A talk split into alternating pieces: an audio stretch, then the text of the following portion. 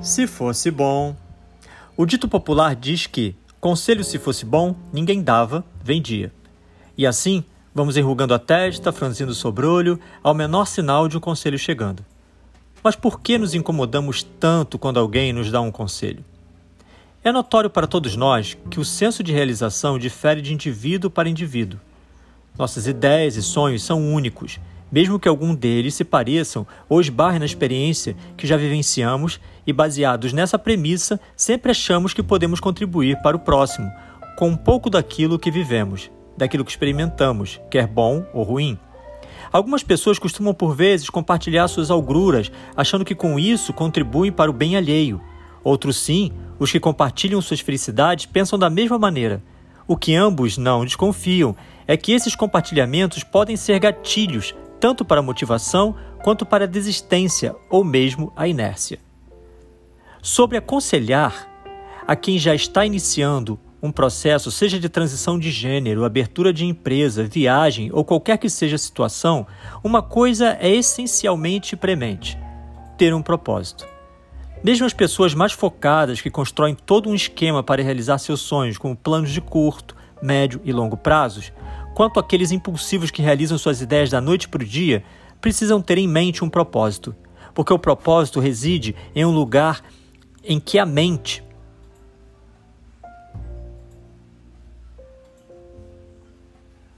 ele nasce no coração. Os planos e projetos estão na mente, enquanto o propósito está no coração. Os planos e projetos podem sofrer alterações, mudanças, desde as simples às mais radicais. O propósito não muda. Adequamos nossos sonhos e planos a ideias, lugares, cenários políticos, crises mundiais, pandemia, mas o nosso propósito permanece imutável, pois ele não é variante. Como segundo momento, precisamos entender que somos seres finitos e que nossa vida nessa existência é breve e que quaisquer mudanças que desejamos em nós, quer física, social, profissional ou espiritualmente, passarão por períodos de transição com avanços e retrocessos que poderão nos incentivar ou desmotivar a chegarmos ao objetivo final. Mas aí é que entra o propósito. O propósito, sendo imutável, não enxerga distrações ao longo do caminho, nem novidades, nem desafetos. Ele te mantém firme ao objetivo e, ao alcançá-lo, não sossegará até que potencialize, fazendo com que haja muito mais além do planejado. O propósito move o mundo e muda a história, transforma as eras e causa grandes transformações na humanidade, quer genocídios como o Holocausto Judaico, quanto a descoberta da eletricidade, que, pasmem, foi descoberto em um período de reclusão durante uma pandemia que assolou o mundo. O propósito segue uma linha de três perguntas para que ele clarifique a sua mente: por quê, para quê e o que fazer com o seu ideal. E ao responder essas perguntas, você conseguirá entender melhor o seu caminho. Primeiramente, pense: por que quero isso? Depois, para que eu quero isso? E aqui reside a essência do propósito.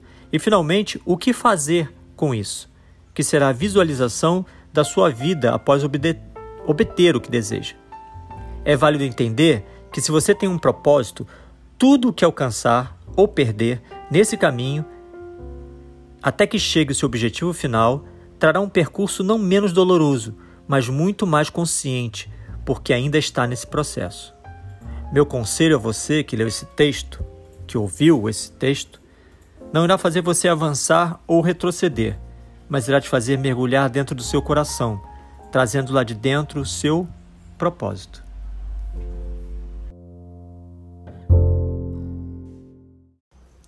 Boa noite para todas e todos que estão hoje aqui conosco para poder falar de educação. Sou professora, sou professora primária e tenho as considerações a, a estar dizendo, coisas a falar sobre o que dizer sobre educação. Primeiro, no meu ponto de vista, você não pode estar tá explicando coisa para criança que tu não sabe o que a criança vai fazer com aquela explicação. Então, tu não precisa ficar estudando muita coisa, porque é criança, criança não sabe de nada. Então, o que tu contar para ela, tá contado, o que é, tá dito. A criança não tem o discernimento para saber se tu tá explicando uma verdade ou não. Então tu deixa como tá. Não tem que gastar tempo estudando. Da outra vez que tu vai falar para ela que ela teve mais grandinha, que ela teve mais esperta, que ela teve mais te cobrando alguma coisa, ele disse, mas a senhora nunca me disse isso. Tu fala para ela, assim, diz eu disse, mas tu era criança demais, tu não prestou atenção, tu não ficava quieto na aula, joga culpa na criança. Ou então, se a criança for da igreja, tu já fala que ela está sendo usada pelo inimigo para desmerecer você.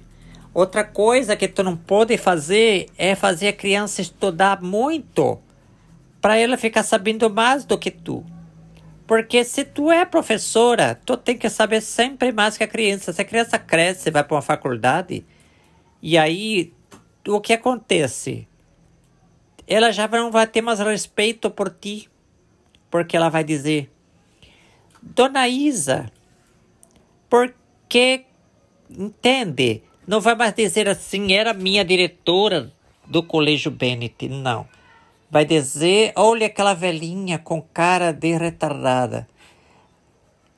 A minha cara não vai mudar.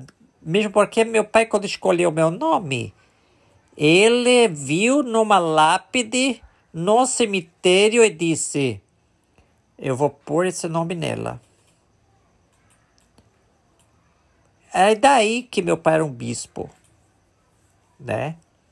Mas voltando a falar de educação, por exemplo, tu quer ensinar matemática para as crianças? Faz como meu filho, ele não é professor de matemática, ele dá aula de inglês, mas caiu, acabou a coisa caindo. Dá aula de inglês, mas não sei por que, que ele dá aula de matemática, mas vai, ele vai dar aula de matemática ele faz um jogo. Olha que inventivo. Faz um jogo de azar valendo bala. Já ensina a criança a ficar viciada no jogo. Porque se ela não der para o ensino, ela já tem uma carreira a seguir, mesmo que seja uma coisa errada. Mas de fome não morre. Então, meu filho que tem que dar aula de inglês, mas não dá inglês coisa nenhuma. E o nome disso é construtivismo. Quando tu bota as crianças para trabalhar de pedreiro, construindo coisa. Então o pai paga uma mensalidade enorme. Ó, até os gatos confirmam. Uma mensalidade enorme nessa escola para aprender a construir coisa. E meu filho que leciona inglês, está dando aula de matemática para ensinar as crianças a jogar. Eu esqueci qual é o jogo, é uma, mas é um jogo de azar. Porque lá no sul, quando eu decidi lecionar, eu pensei, eu não vou ensinar a criança mais do que eu. Porque é um problema da educação brasileira se tu quer que teu filho estuda, manda para o exterior, para uma escola interna. Como foi meu caso, que eu estudei em escola interna. Me fez mal? Não fez. Mas bem também não há de fazer. Então não perca seu tempo, seu dinheiro botando teu filho para estudar em escola cara. Criança não precisa aprender nada agora, deixa para aprender quando tiver mais velho, mais adulto, dando valor à educação, porque agora eles não vão dar valor, não vão entender, não vão explicar e por mais que tu conte, não vale a pena. Obrigado, professora Isa. Terminando aqui esse esse uh, esse como é o nome disso? Podcast, podcast, né? Esse podcast. Obrigado.